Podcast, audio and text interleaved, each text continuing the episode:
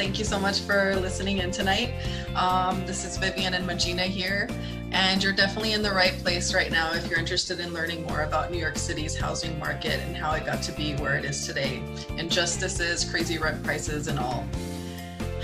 So, the world we live in puts a price tag on, on, on almost every basic need that people require in order to live.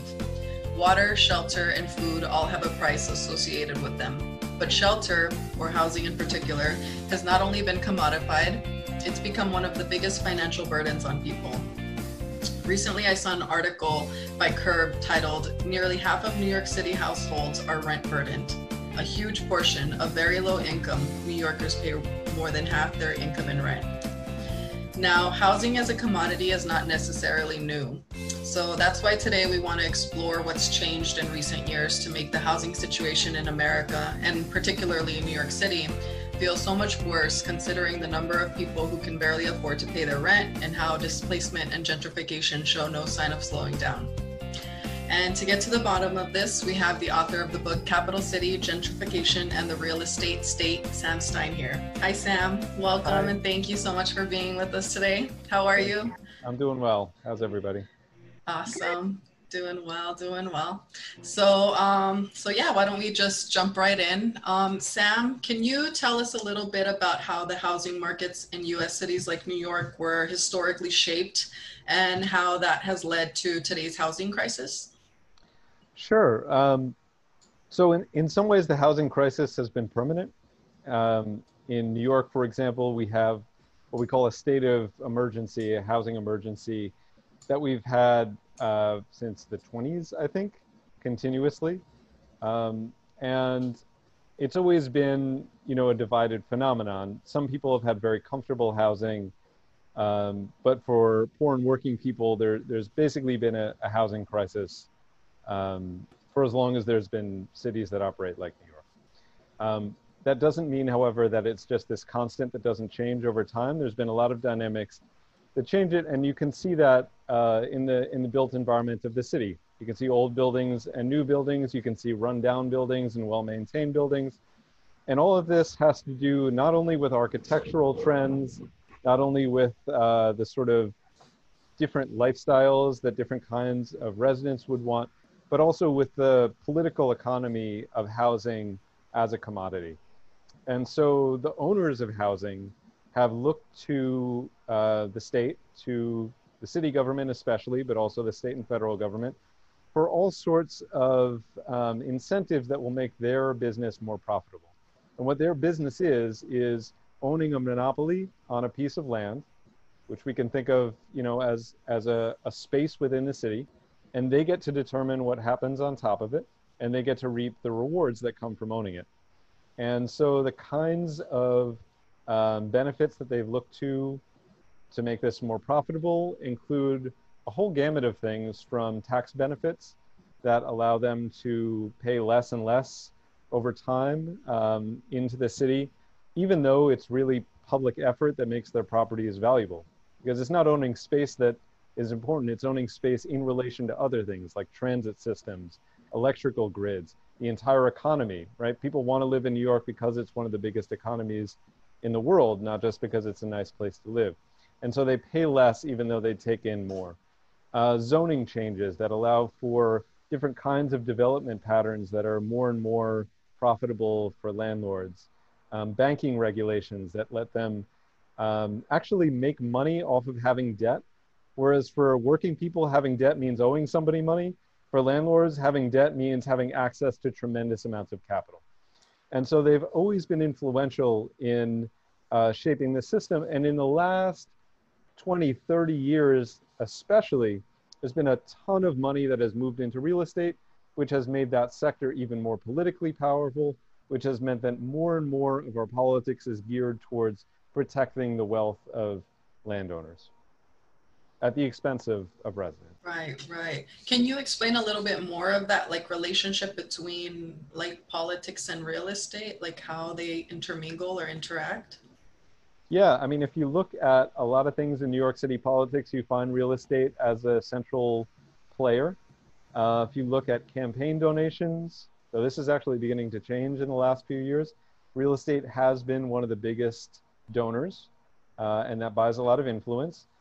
If you look even at um, something like the media, especially print newspapers, so this changes a little bit online, the real estate section was like a major financer of these newspapers. And you know they'd put they'd buy advertising they'd buy classified ads they'd do all sorts of things that would give revenue to the media which then is careful in how they report on the real estate industry.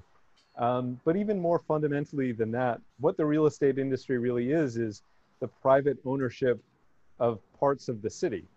And so the public structures of government have to contend with the fact that most of what they do is regulate private activity. And this sector of capital uh, owns a tremendous percentage of what it is they try to govern and regulate. So just structurally, the real estate industry is um, a very hard thing to get around for politicians who want to operate differently, um, and has had a way of not certainly not controlling everything about politics, but having their will kind of built into all sorts of things, even things that don't look like real estate projects like the way we approach environmental sustainability or the way that we approach transportation often, often redounds to the benefit of at least some powerful sectors of real estate capital.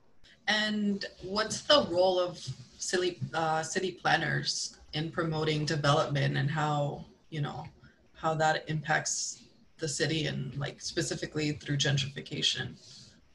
Yeah, city planning is a really interesting profession. Um, it, the people who are city planners who usually work for the government, though they could also work for private contractors or nonprofits, um, they're shaping the way that the city is going to develop into the future. They're setting priorities, they're putting limits on uh, growth or encouraging growth in certain areas. And so everything that they do ends up having an impact, positive or negative, on the sales price of, of land in the city and the capacity for the people who own it to make more or less profit. So it's always political and it always relates to this private real estate sector. Um, there have been times and places where city planners have really taken on the mantle of uh, making the city a much more public place and reducing the role of real estate, though that takes a lot of political muscle to, to pull off. But there's far more times when um, not because they wanted to or because they're evil or because they're in the pocket of real estate, um, but because they didn't see any other way out. They relied on planning uh, for real estate's benefit to recapture public benefits. So uh, sometimes that means um, allowing the city to get more expensive because once the land values are higher, the property owners have to pay higher taxes. And then once those bigger taxes come in, uh, city planners, policymakers can do all sorts of wonderful things with that tax money.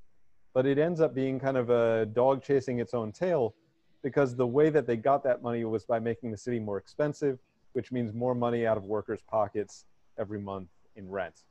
Uh, and eventually you get displacement, eviction, homelessness, all that terrible stuff. And so that trap has been um, a cycle that we've seen present for a long time, but intensified as other forms of economic activity in New York uh, shrunk in proportion to real estate. And the biggest one is manufacturing.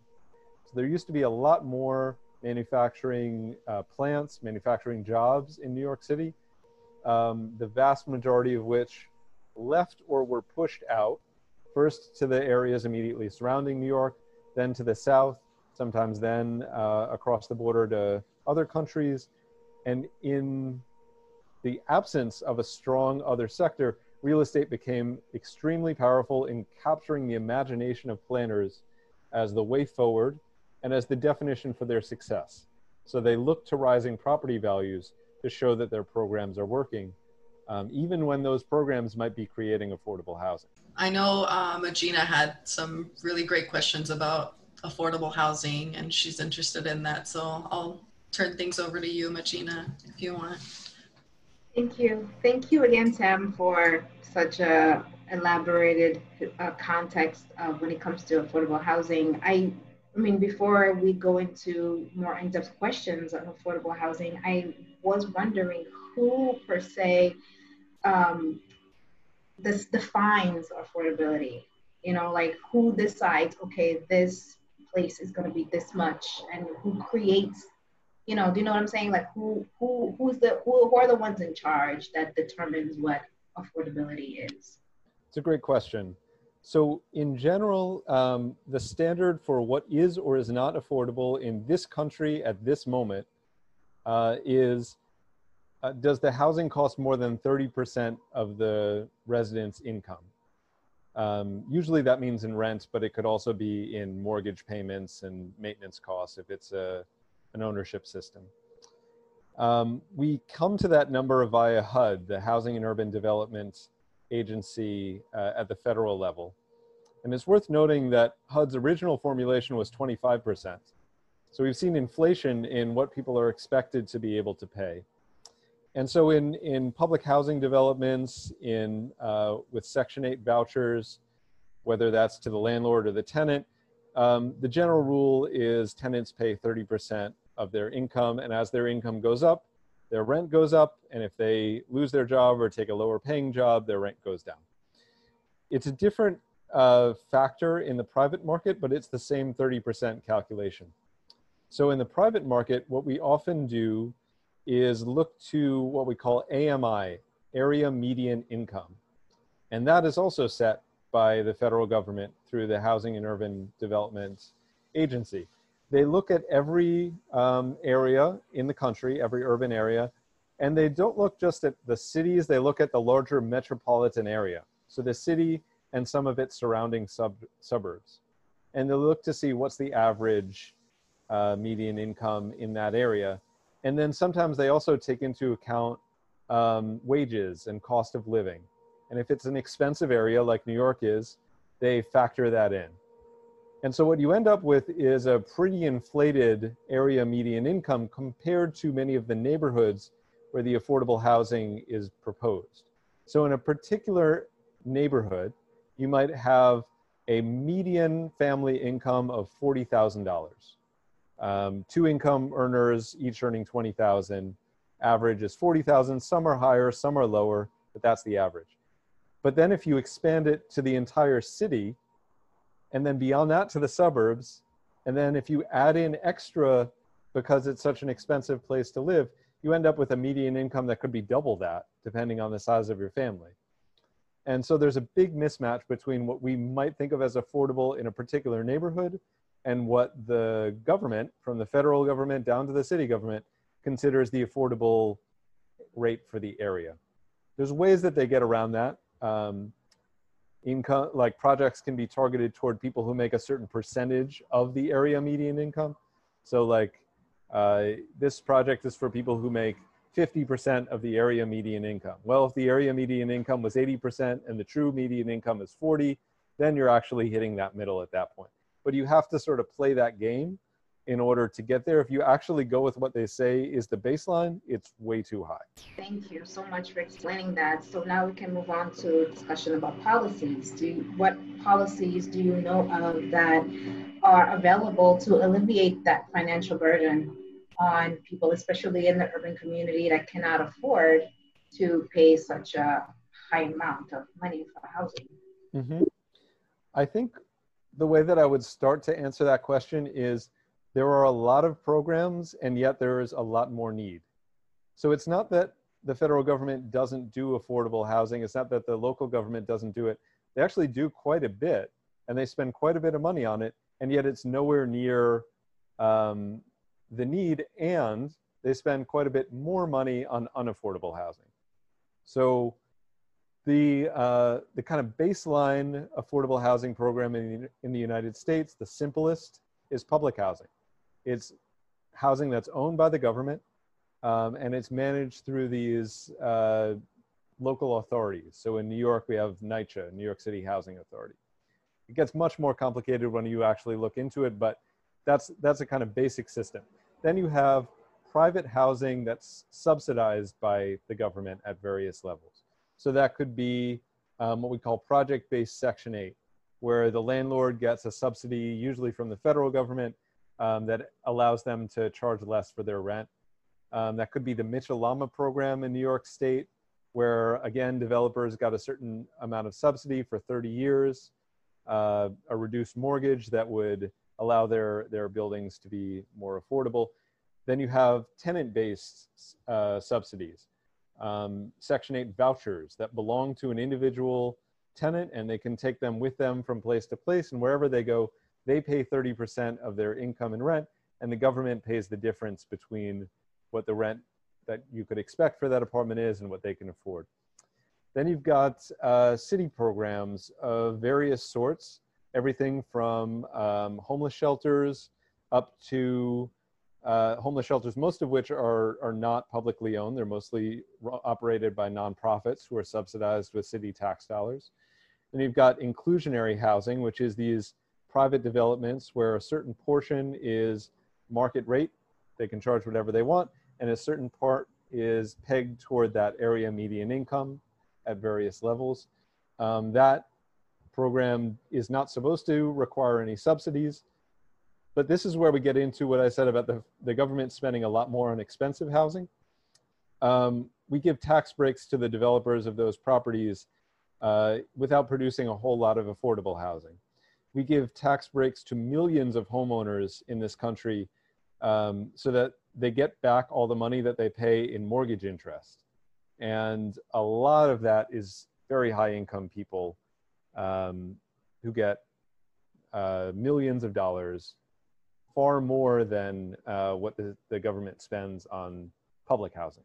So um, I forget the numbers exactly right now, but it's something like 7% of the money we spend on housing actually goes to public housing. A whole lot more of it goes to private housing. Most of that is not uh, regulated in terms of price in any way.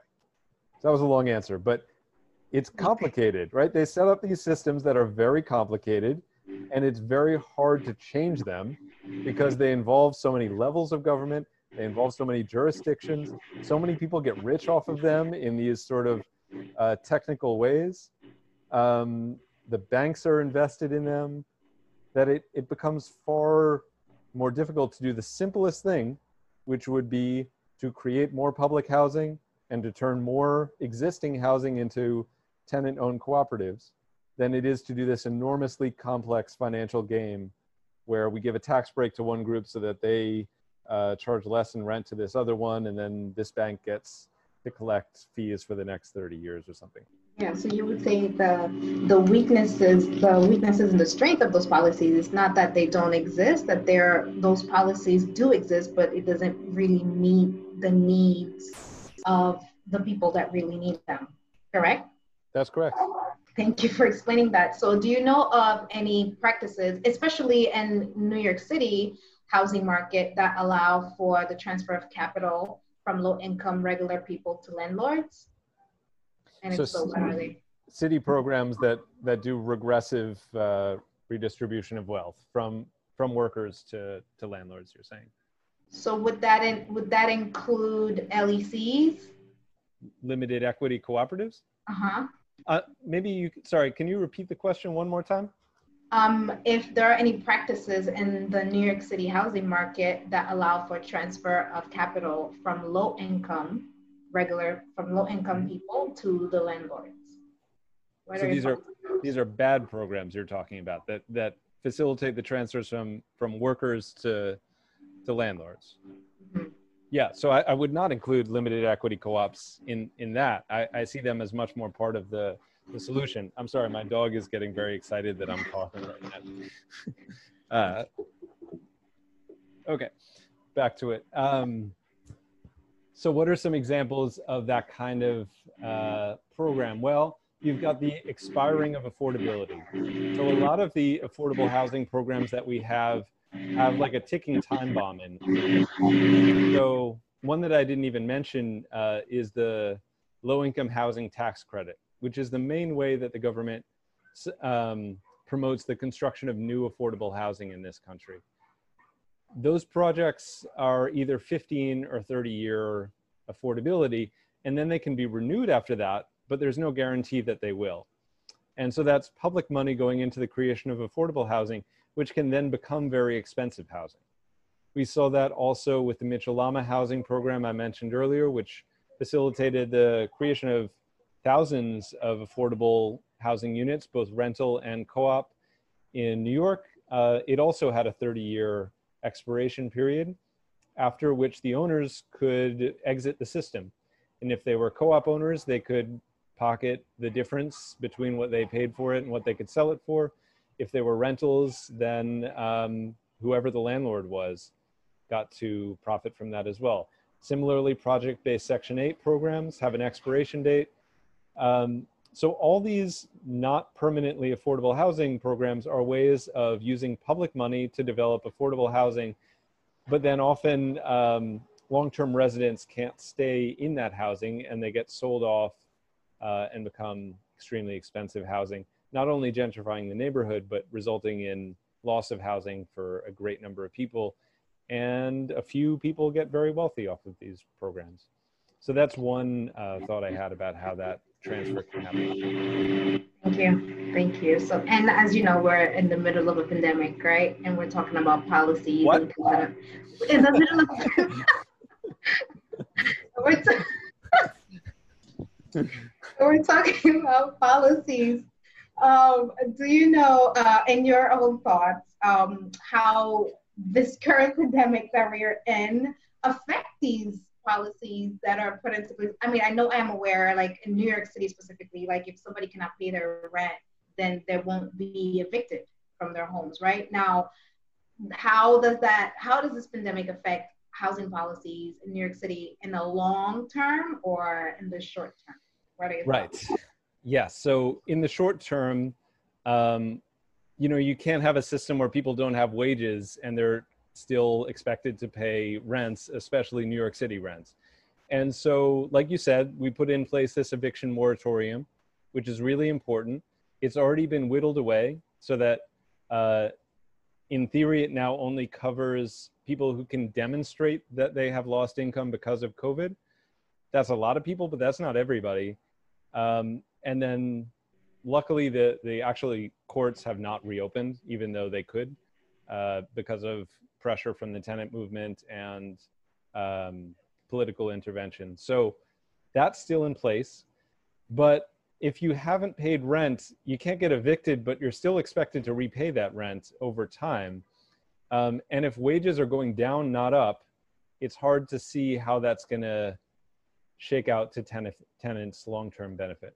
So that's one crisis we see.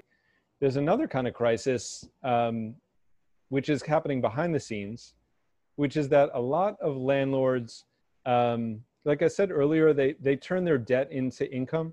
So they would take out these big mortgages and then they would refinance them when their properties were more valuable. Um, and then they could pull out a lot of equity from those buildings. So basically, cash out on their buildings and then collect rents to pay back the bank in the meantime. Um, there were two things that that model was premised on. One was that tenants would keep paying higher and higher rents. And second, that their property values would always go up because they're refinancing at a higher value or they're selling to somebody else who will pay more. Both of those things are now in question. So about 20% of New York uh, state, I think, tenants did not pay full rents last month. Uh, so we don't have rising rent figures. And then property values are beginning to drop um, a little bit anyway. And so if the property values drop and the tenants aren't paying rent, those landlords can't pay back their banks, so they could go into foreclosure. Uh, there are some very uh, powerful, um, basically like private equity funds, big pools of money that are looking to buy up uh, rental housing in New York when those landlords can no longer afford to maintain them.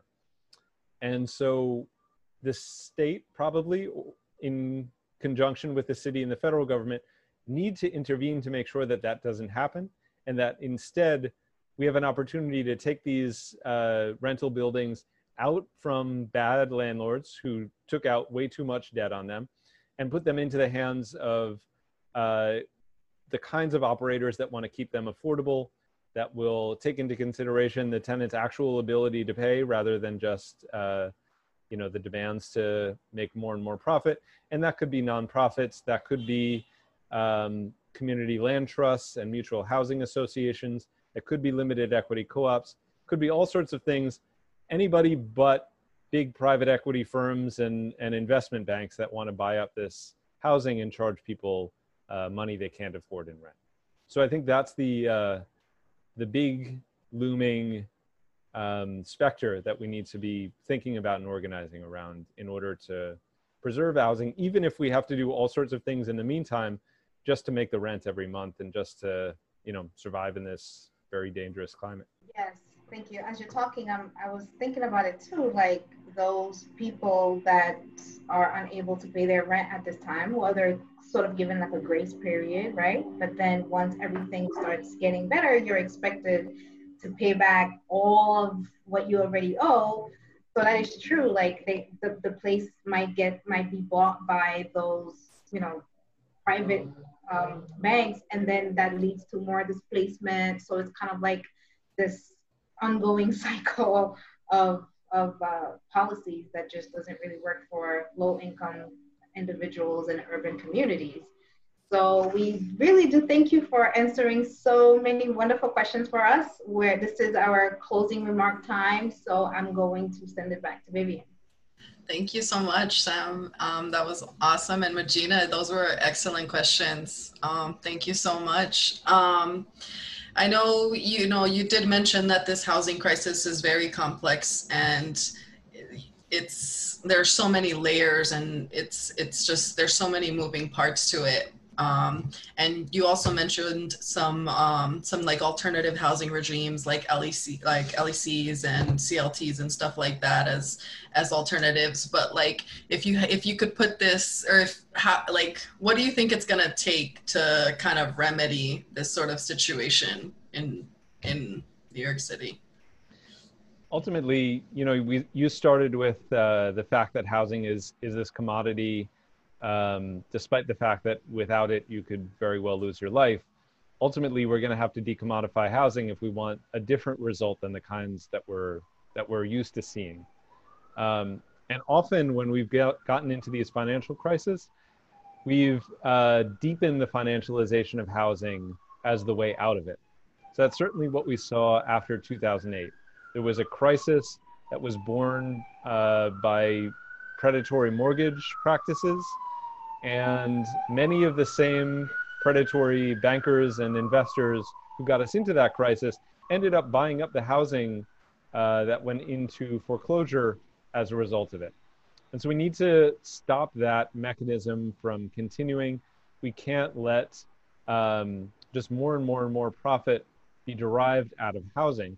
It's no simple thing to say we're going to shift not just any commodity, but one of the most valuable commodities and also kind of traditional wealth building uh, tools in this country and many others and take it out of that system right? People have been um, very not just used to the idea of housing as a commodity but reliant on it uh, as a commodity we need to if we're going to decommodify housing which is a big enough lift on its own for that to work we need um, other ways for people to have uh, economic stability that aren't reliant on their housing getting more and more expensive as their means of building wealth. If we just take that away from people, then uh, there's going to be a whole lot of people who got rich off of this and a whole lot of other people who can't. But everyone can't get rich off of it. So ultimately, we need a better system. So we need to figure that out. And then the other thing we need to figure out is part off of property tax revenue. New York City takes in, um, I think it's 13% of its budget comes from property taxes, even more if you add in uh, property transactions and, and other things like that. It's the single largest piece of the budget. And in many cities, it's actually quite a bit higher than that. And so if you decommodify housing, you need some other way to bring in revenue to have public schools and public transit and everything else that we rely on. We've built ourselves a trap by being reliant on high property values both as a means of personal wealth and a means of um, public finance. And we need to find a better way because um, it, it's killing us basically to, to keep doing this over and over again. Yeah, for sure. And as you were saying that, I was just thinking about how uh, we read something that said that, you know, also the construction industry is all the jobs and the work that comes with massive buildings and and all of that is a way to stimulate the economy as well you know? So like there has to be a better way to find jobs for people in the construction industry so that we don't have to fall or resort to building to try to get us out of a of a depression because I think it was like after World War II or something there was like um that or yeah that construction they went into that or something like that. Well, that's right. I mean, traditionally we've we've built our way out of most of these crises, but it's worth noting that um, public housing was initially sold to to Congress as a jobs bill. You know, we were going to hire a whole lot of construction workers and we'd put them uh, to work building public housing. We could do that again rather than, you know, building yet another Hudson Yards or something like that. It's not a simple proposition, but we don't even have to get all the way out of using construction uh, as an economic development tool or at least as a, a jobs program to get um, decommodified housing. We still need to build it. Right. Well, thank you so much, Sam. We really appreciate you um, spending your Wednesday evening with us. And no this was very insightful. Um, and we'll send you a copy of this, of course, after it's all put together. But we really appreciate it. Um, thank you so much. Yeah, no problem. Good luck in the class. Thank, thank you. you.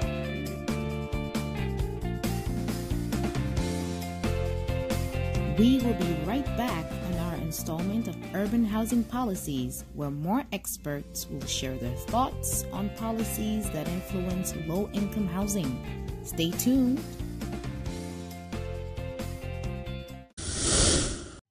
Interested in learning more about housing policies but do not know where to start? If you're in the New York area and are interested in learning more about housing policies and how they're impacting urban neighborhoods, check out the New York City Council on their website at council.nyc.gov. Click on their Land Use tab for more information. Now back to our installment.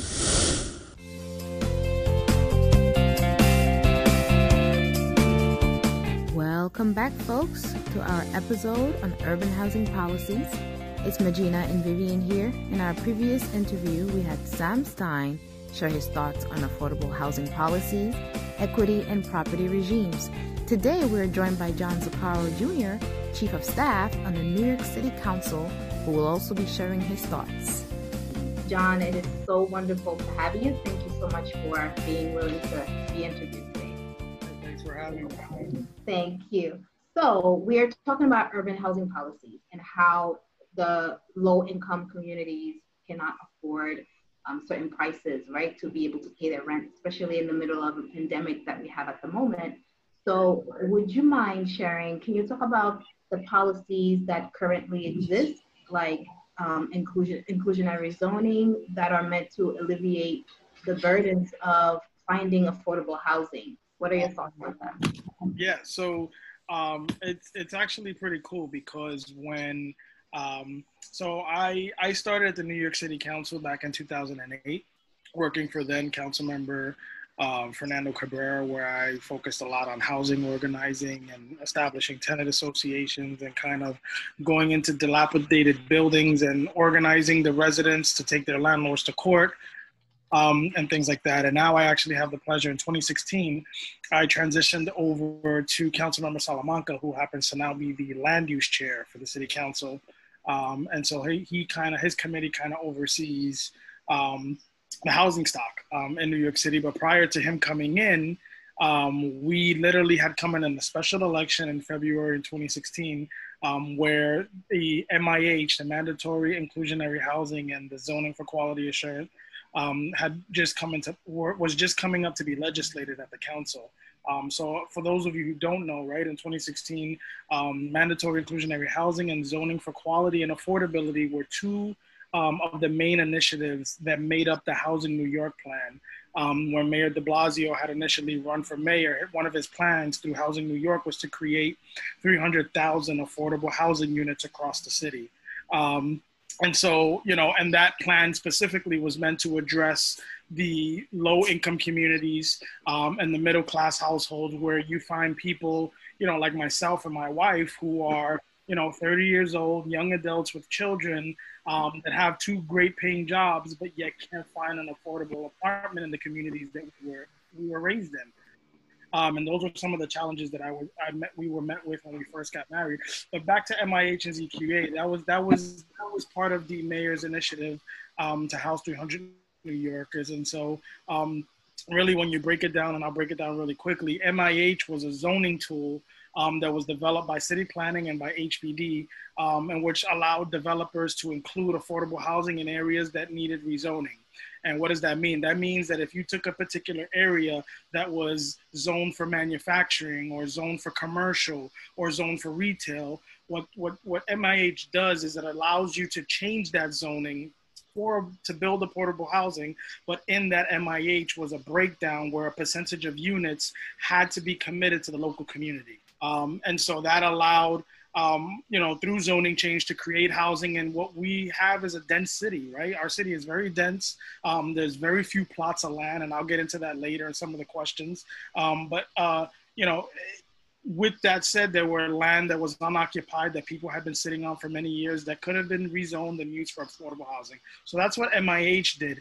ZQA, what that did, what is a, what is it allowed? It allowed zoning resolutions to take place that would allow uh, buildings for affordable housing and senior buildings to be built taller, right? So in some cases, the city said, you know, we're going to rezone this particular property. And if you choose to do senior housing, which is a population of, of, of New Yorkers we need to serve, we'll allow you to build higher in that particular community and upzone where you weren't by law allowed to do before.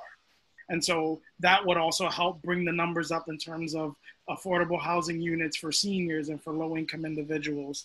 Um, and so, you know, there and there were different incentives, right? If you if you built a building near a subway station, um, you know, there were they allowed you to build more because you didn't have to uh, agree to a particular amount of parking spaces. Um, right. So if a building needed 200 parking spaces, if you were by the subway, the city allowed you to take 150 of those away and use that towards units because you were by a transportation area. So the, the initiatives and the mechanisms were help, were meant to help create housing in dense areas, but also provide incentives to landlords to be able to build higher um, and add more apartments. And so, you know, I mean, it's there's a lot more to it, but those are the basics.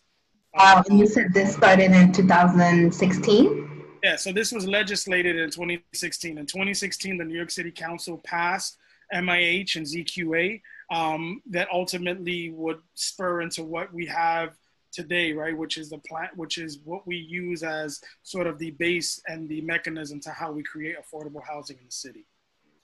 Thank you so much for that. And what is the process of creating affordable housing? Like, who is responsible right. to determine what affordability is. So so so housing it's it's so crazy because i mean i'm still learning right? But it's it's it's like there's like a multi-layer when you think about it. You know people tend to think that you know a new building that's coming up automatically means that it's affordable housing. Um, but you know when you when you you got to look specifically when you look at some of these poster boards and what, what they're telling you, you got to look, you know, depending on what it says. If it says Housing New York, most of these you'll find those are affordable housing buildings. But there's so many programs that are made to cater to a certain, um, you know, different clientele of people across the city. But the process, the process to creating that, um, you know, again, in most cases, right, and, and I can just give you one, there's many because there there are city funded programs that people do to create affordable housing, and then there's state funded programs, right? That you can go through. It's called 421A. You know, when you got some time, feel free to look that up and, and the process, you know, to get state dollars and create housing through 421A, which would depend on the zoning or particular area where now uh, a piece of lot, a piece, uh, um, in some cases, developers, right? If you're going to build through MIH and ZQA, if you're going to build affordable housing through the city, um, there's a requirement, but through the state, through 421A, you can take an as of right property and you can build market rate right? Which now market rate then spurs communities into gentrification. And I know that there's a conversation we'll get into about that as well.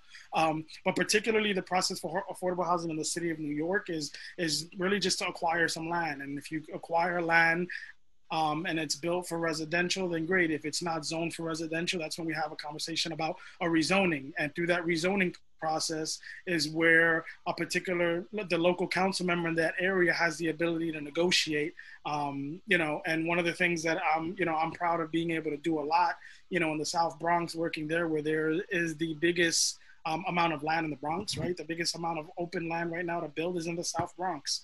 Um, and you know I've, I've been fortunate enough to be able to negotiate on some of these projects um, where you have developers that come in and they say you know and i'll give you a breakdown 200 units and they'll say you know these 200 units and then we're talking about income bands right? What is affordable right? And, and we can get into that too but i'll put it out there right? What is affordable? Affordable afford the affordability in new york city is all depend on the area median income.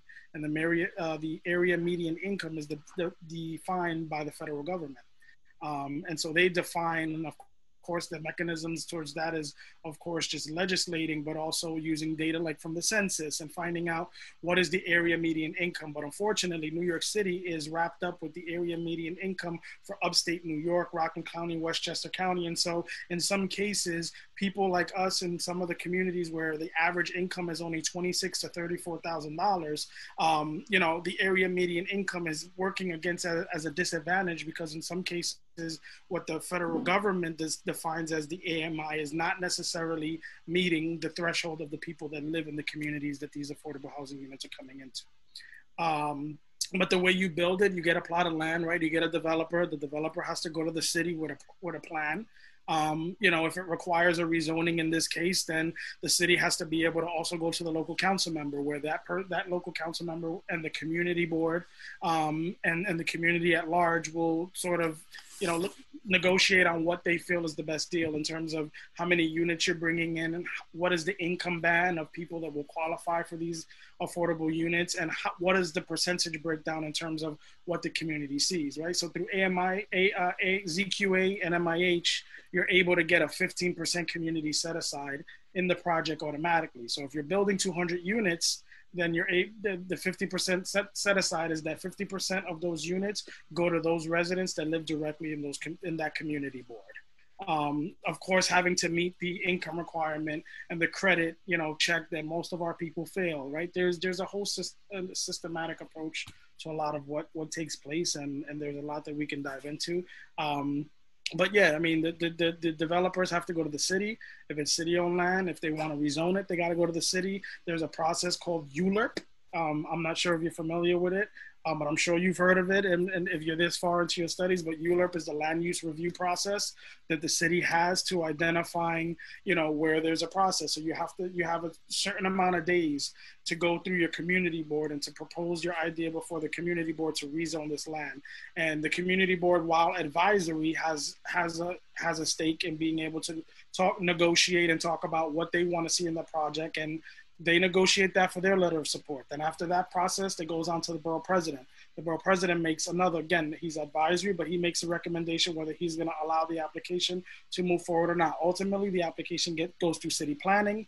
Most cases, if the city is proposing and working with the developer, the, the, the, the plan in most cases will go through, being it that if the local stakeholders and most importantly, the council member is um, in favor of that. And then it goes before the vote at the city council. Once the zoning uh, gets changed, they're allowed to build. And the city, you know, negotiates tax credits on, you know, because there has to be a makeup of where the affordability comes, affordability comes in for some of these um, investors through bonds and bond cap and state taxes and whatnot. And I know that's a mouthful. I'm really sorry. That's very insightful. No, thank you.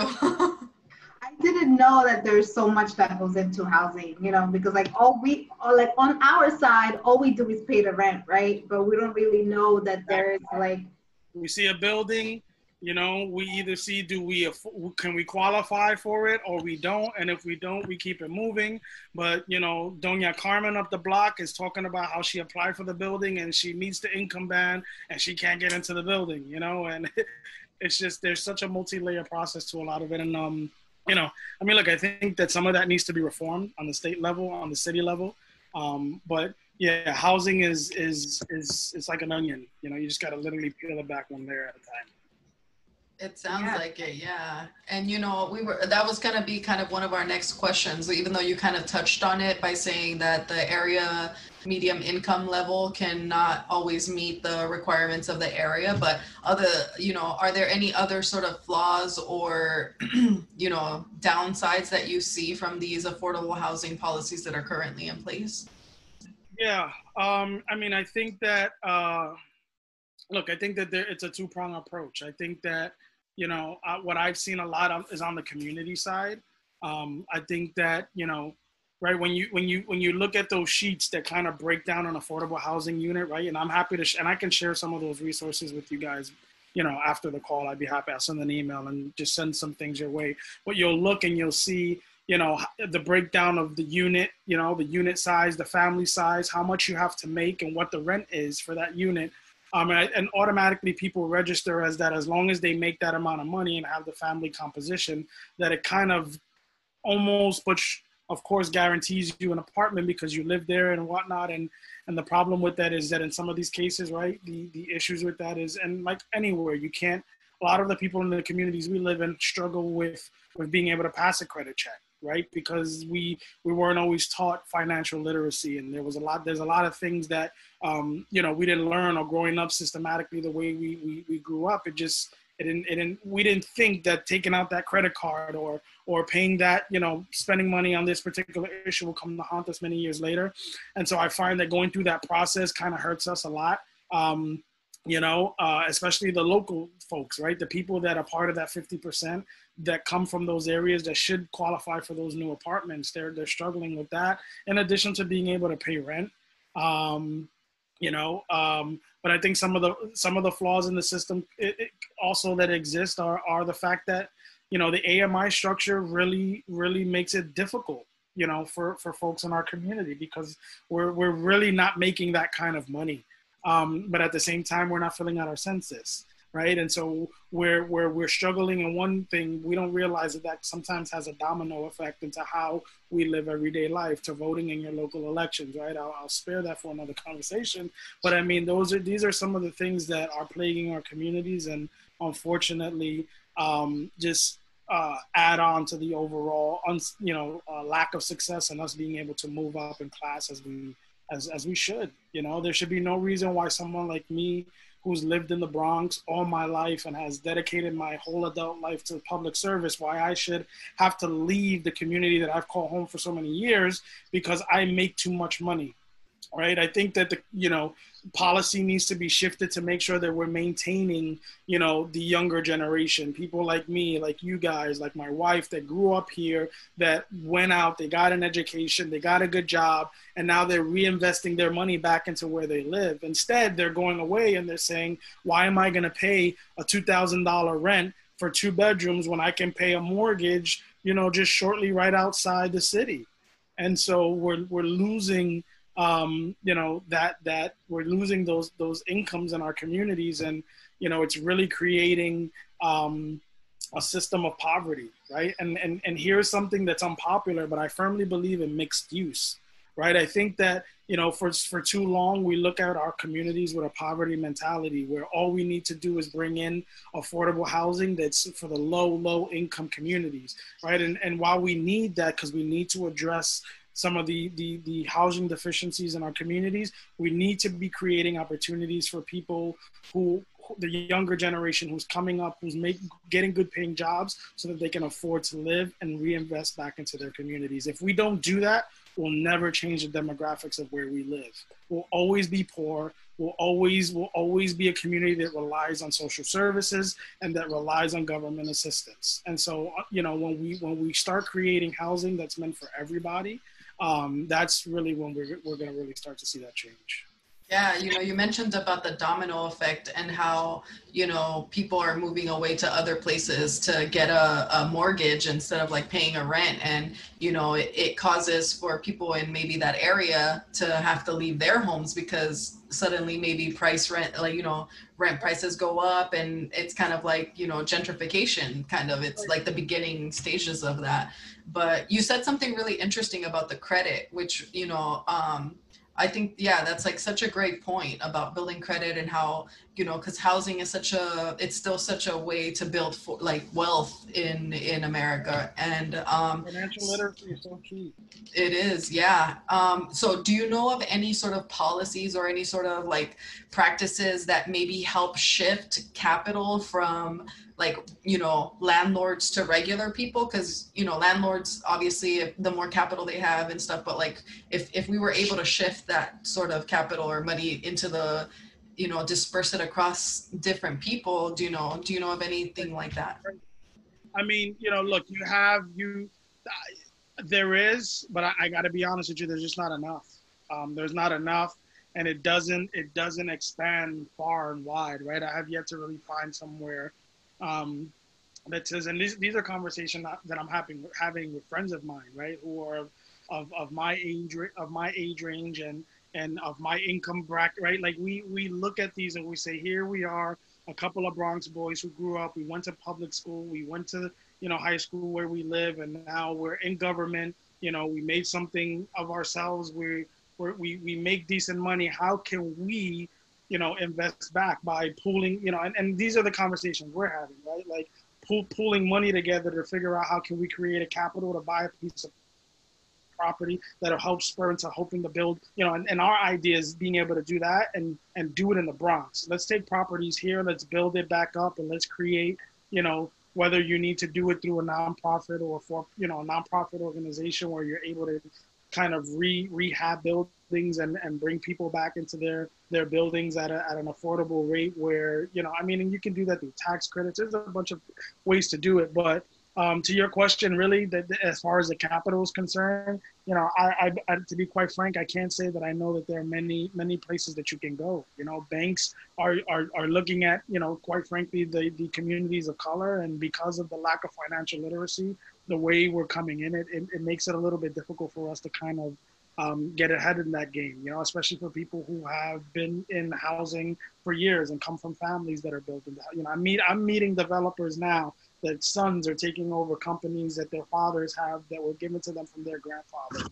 Um, and you know there are really good property owners and landlords out there that are actually investing and and and part of the renaissance of the bronx you know what we're doing. But there's not enough of us. There's not enough of people who who live here um, who have access to that capital. Um, and i think that you know there there could be there should be right? We just need to talk it all comes down to dollars and cents. And how do we create that pipeline to making sure that local communities um, where there's an investment fund for, for people to be able to tap into, um, you know, through different streams of, of cash flow, but at the same time through bonds, through assets and through stock. You know, we need to be teaching our, our, our kids that because if not, you know, that we're going to continue to have people who don't live here come into our communities um, and, and, and tell us how we should live and, and build, you know, places that we can't live in. Yeah, you mentioned so many things that I thought was very interesting that sort of fall in line to what I think um, as well, especially creating opportunities for people like us. You mentioned not just making affordable housing for the, those that really cannot afford it, but also like us who are considered to make too much, right? Um, so I thought it, that was a very interesting point that you brought up because that is true. Me personally, I think about it all the time. Like, why am I paying this much? Because I've been to other states, right? Where, where the same amount that I'm paying here for rent, I could buy something and yeah. completely I was looking at that the other day. You know, rents and to uh, to buy a piece of property in my in my area now, uh, an attached home, you know, under three thousand you know, under three bedrooms and probably something around three, 300, 3,000 square feet is about a half a million dollars. But if I just go a little more south, you know, I can find a five bedroom, 5,000 square foot with a backyard, uh, you know, two car garage for about $350,000. You know, I mean, the taxes in some cases are higher. I just think that, again, when you think New York State and New York City, we're just so dense. We're so dense. We're overpopulated. Um, you know, and this is why you know, look, among the many things that De Blasio that I'm not a fan of De Blasio about, I think that you know one of the things he kind of did right in some cases. You know, while MIH and ZQA was not perfect, I think that we were able to negotiate it to a place where um, it was putting our best foot forward uh, when we need in, in, in a moment of crisis. You know, New York City was just coming out of a recession. People were now just getting jobs, and so now we needed to figure out how do we cater um, to that population of people. So while it's not popular, it wasn't popular, and it wasn't the best thing that we could have done. I think that um, it's one of the many successes I think De Blasio can take with him. Um, you know, in regards to housing and and you know, 3K and pre-K. I mean, those are about the main things I'll give him credit for. Everything else, we can talk about another time. Speaking of crisis, though, I mean, we're in a pandemic. the guy we interviewed last uh, a few days ago, he was like, "What? We're in a pandemic?" He was he was kidding, but yeah. Um, we're speaking of crisis. You know, how do you think? Like, in your opinion, like how does the current pandemic have any sort of impact on the housing policies in New York City in the short term and in the long term? Yeah, you know, it. Sorry, and especially in the policy that you mentioned. Right. Right. Like, what are the challenges that you were seeing in reference to this pandemic?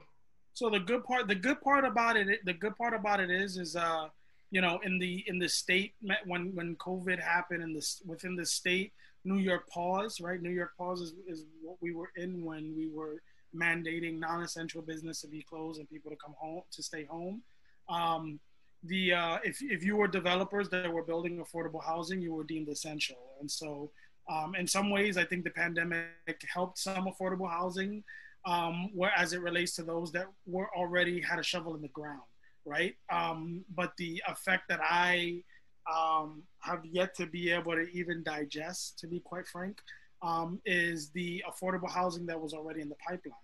Um, and how, because of this pandemic, you know, let me tell you something. The council just finished passing probably one of the most toughest budgets um, that I have ever seen in my last 15 years of public service.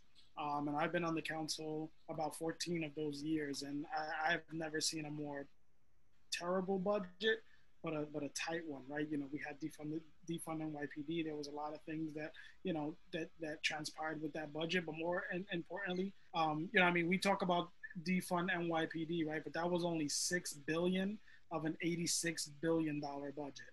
Um, and and and you know, while that was the big roaring, you know, um, sound, which was an important one, um, that was only six billion of the sixty-eight billion dollar budget. Well, eighty-six billion that we passed. Um, and and how it's going to affect affordable housing is yet to be seen, right? Where where a lot of the remember a lot of these affordable housings you don't have developers that just come in with these tons of money right? The way you make a, the way you make these units affordable are through the, t- the city allowing tax breaks on property taxes water taxes and through through giving them abatements right for certain things and meeting certain requirements so that, that at the end right there there there's a there's a the, the city gets what they need for affordable housing and the developer makes money, right? Because in some cases, developers are not, you know, at least not the ones making affordable housing, unless they're doing a lot of it, they're not making tons and tons of money like people would think. Um, because a lot of that money doesn't come, they don't really start to see an investment until 15, 20 years later down the line. Um, in a lot of these pieces. And so my concern is how does that look now with the type of fiscal crisis that we're going into, right? After a pandemic, you know, when you think about it, the Bronx took 10 years to go from uh, 13.7% unemployment rate. It took 10 years for us to get from 13.7 to down to 3%. And that literally changed in a matter of three months. Um, and, and we literally reverted right back. And so, you know, millions of people are out of jobs um, you know, budgets and as far as the states are concerned are, are, are, are, are tight. And so I don't know where this leaves the bond cap and, and the funding to be able to afford uh, to uh, finance affordable housing projects moving forward um, in the city. I mean, I think we'll still figure and, and figure out a mechanism how to identify which goes and which doesn't. But I don't know. You know, right now we're just sort of at a standstill um, as it relates to that. Nothing is going through the state. You know, there's just it's, it's yet to be seen you know, and so I think that uh, while we're kind of we you know we flattened the curve as it relates to the numbers and, and the amount of cases and deaths. Now is the rebuild you know now how do we pick up after covid not just on housing but on on, on every front you know on education and, and infrastructure and, and i mean everything. Everyone everyone everywhere is going to take a hit You know, um, we could be going back into another, you know, uh, financial crisis and, and, into a recession. You know, um, and so it's it's going to be interesting, right? But but but keep in mind and pay attention to the people that have money. You know, um, because because this is also an opportunity for people like that to to kind of come in and and start buying up land for people who no longer can afford to maintain it and to keep it. And you know, I'm interested just to see how how things are going to go. I mean, legislation remedies some of those things, but when you have as of right land, this is where you're having a lot of developers who are building and they're building, you know, um, for market rate, and that's what spurs gentrification in communities. So, about gentrification today, we have to look at what happened 10 years ago and how that started and how it slowly developed to what's in our face today. It took a while to get here. It didn't just happen overnight. Thank you. Can you share a little bit more on your thoughts about gentrification? Um, so uh, my thoughts on gentrification. I mean, um, look, again, I, I think that um, I mentioned it before, you know, I'm extremely supportive of mixed use. Um, housing, right? And and what mixed use housing is is taking, you know, up, up, uh, it's it's taking it's taking people that that make below you know 30% of AMI. So that's someone, you know, I believe in in, in taking someone and a building and mixing it with people who make as less as, as low as twenty four thousand dollars a year, up to those who are making one hundred and twenty five thousand dollars a year a year right? Because you need the higher income bracket sometimes to main, and, maintain and, and, and stable the affordability of the buildings, but you also want to retain those those those incomes. Um, as it relates to gentrification, again, you know, I think it's it's just um, it was a wave that we missed. You know, um, it, you know, we were we were just we were dealing with different things at that time, right? When we, like I said, when you look ten years ago, look back and say to yourself, what were you doing 10 years ago and what was your focus? Um, and we can look and see how we literally missed that wave. It came right over us. And then, you know, now we're seeing, we're seeing it. And so um, I think that it's just incumbent on local leaders, um, you know, to make sure that, that they're fighting for the best interests of the people that they serve. Um, because ultimately, you know, I, I've I've been fortunate enough to be able to negotiate projects where, you know, folks just wanted to come in and say, well, we wanna we wanna do 80% of the AMI to 150% of the AMI. And it's like, well, we're, we're, we're far apart here, you know, because you can't come into a low income community and, and not say to yourself, well, the people who live here should benefit off of something like this first. And so if we're not getting into the discussion on, on people like Doña Carmen, who can, who, who, who, should be able to afford an apartment in, in that, and, and someone like me of my income bracket that should be able to afford an apartment in there, then, then we're, we're starting on two separate ends. Um, so I mean, gentrification is like there's but so much you can fight in in areas that have as of right land, you know, and that's a lot of things that that's a lot of education that people need to have because a lot of people just think that gentrification comes out of nowhere and it doesn't. It it it, it, it literally has um, it's it's a layer um, approach that's that's taking place over years, and so. Um, I mean, you know, we're seeing it here in the Bronx. We're seeing it in the in the South Bronx. Um, you know, when you look at areas like Mott Haven, um, and and Port Morris, you know. Um, but I think that you know, look, I've been fortunate enough again, and I can't emphasize this and be so proud of it at the same time, is to say that like I I've been able to work with someone who's a land use chair um, that believes in making sure that that a community preference is in place in every piece of you know there's not one project that I've been a part of in the last five years that I've that we've ever approved um, that was market rate not one apartment um, and in somewhere like Port Morris, where units are going for at the at a studio uh, eighteen hundred dollars. Um, I'm actually proud to say that I negotiated on a project that will bring affordable housing to that area. Um, that will see people that make um, anywhere near and, and far above $180,000, but will also include 15% of those units to formerly homeless families um, you know, and and so that you know we're able to show that yes, you can you can put affordable housing in a gentrified community that takes high income band people, um, folks, but you're also going to take folks that coming out of a shelter system because they deserve that same quality of housing as a person that makes $185,000 right upstairs. Um, and so those are some of the things that we've been proud of. And so again, you know, you use MIH and ZQA to the best that you can um, you know, and that's why it's important for people to get involved. You know, the community board has a lot of influence over that. you know, and so, yeah. Thank you so much, John. Um, this was so. I hope I didn't. Uh, I mean, I know I I, get, I condense my responses a lot, but there's just so much, you know, as a that as it relates to housing, and um, you know, people just I don't pay attention because this is the reason why we're not taking advantage of it because we just don't know. We're not educated on it. They're not teaching this in school, you know. Um, so I'm already, you know, teaching my my four year old on on getting property and, and and houses and owning, you know. And you don't take someone else's toy and give it back, because you you buy your own, you know, and you make it yours. And just use little things like that to to spur financial literacy. Is it better for you to have this or save it for something better later? You know. Um, so that's my spiel, guys.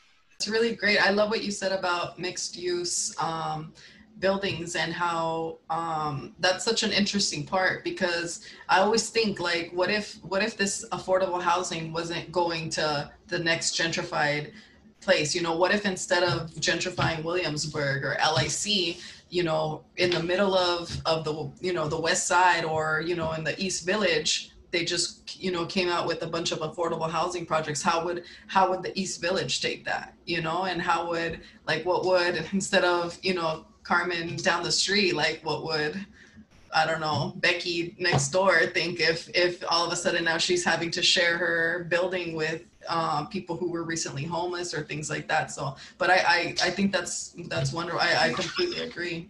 And the good thing, and look, and the important thing is, and and I'll finish on this. You know, um, one of the one of the things I'm most proudest of um, as it relates to, you know, shaping um, housing policy is um, I was I you know last year we were able to pass what we called the um, 15% homeless set aside and I'll, i can send you guys some articles on it. Um, and uh, I, I, worked on draft drafting some legislation and policy um, that we knew was pretty bold in the beginning but we were thinking bold because the mayor had a plan to address housing in new york city. He wanted to build 300000 units but made no commitment to um, making sure that we were homing, ho- housing the homeless you know and and and i'll just give you i'll leave you with a with a pretty um, interesting fact that most people don't know but last night 63000 people slept in a homeless bed 63,000 people in New York City slept in a homeless bed. And out of those 60, 63,000 people, 23,000 were school age children. Um, and and these are people from you know those who don't work and have no job to people who have a master's degree and just got priced out in a particular community, right? You know, maybe lost their job and from one paycheck to the next found themselves homeless. Um, and when we when we looked at you know in in in the city when when you guys right in the negotiating process and this can go towards a question of how it's built in the process where you're building affordable housing you get to negotiate what they call the set asides, right? Outside of the, the, the percentage on the community preference, you get to negotiate, right? Developers would want to take um, homeless families because it increased the amount of money they would get for the project. So the city would incentivize landlords to take homeless families and they would pro- they would provide a, a, base, you know, sort of like a base rent for them, right? Helping to offspring some of the rent through a tax credit while providing services, right? So not just taking a homeless family that, you know, coming out and just leaving them to go to a new apartment, but linking them to a nonprofit or community-based organization that can help make sure that they don't just get housing, but that they stay in housing and they don't become homeless again. Um, and so one of the things that we said to ourselves was, you know, when we were looking at it, you know, we were saying there's there's there's there's all these homeless families that we have across the city, and all elected officials want to do is point the finger um, at the mayor and say, well, the mayor's not doing anything to address housing. Yet council members have some power and legislative power to do it, and they weren't doing anything about it. So we said, you know what, we're going to create some policy that, um, and and the policy is pretty straightforward. And, and, and if any developer in the city of New York, any developer, any landlord receives so much as a dollar in tax breaks or in city subsidies or in capital funding, if they the city gives any landlord or any developer so much as a dollar, they have to automatically incur a 15% homeless set aside in their projects. So that means every single project that will move forward from here on in in New York City If you're receiving any type of funding from the city, you automatically have to include 15% of whatever your total units are for homeless families that are ready for independent living.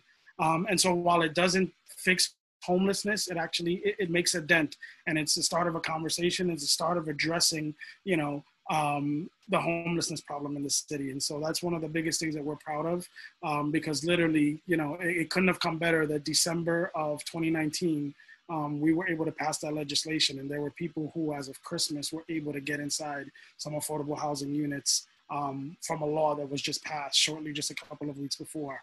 Um, and so, you know, that's one of the exciting things that we were able to do in using legislation and policy to change and make housing more fair um, for people. I'm happy to have been able to contribute and if you have any questions, feel free to reach out. You know, I'll send some articles your way and a few of the uh, jargon, and hopefully, you know, you guys can ace this. Thank you so much, John. I think you even incorporated in the closing remarks that we had concerning, you know, your own thoughts about how to remedy um, the injustices and and uh, and housing, and especially for the low. Got to create opportunities for everybody um, and and we have to use that by all by all ways through legislation, through policy, um, through advocacy. We need to do it, you know, um, and how we pass a budget. You know, it's it's not enough to just talk about it. You got to put the money behind it, and so you know, um, we as a people need to make sure that we're demanding more money for fair housing. Um, and and you know, look up community land trust. If you haven't heard about it yet,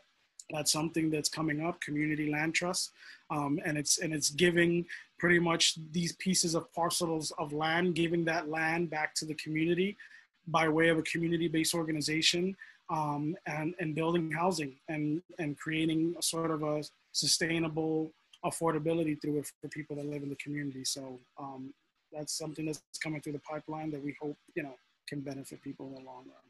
Awesome. Thank you so much, John. Vivian, do you have any last thoughts? No, oh, right? Well, thank you so much. That was amazing. Just thank you for meeting with us and all of your comments. It was very insightful and helpful, and we just are greatly appreciative of this. No, I'm glad I'm able to help.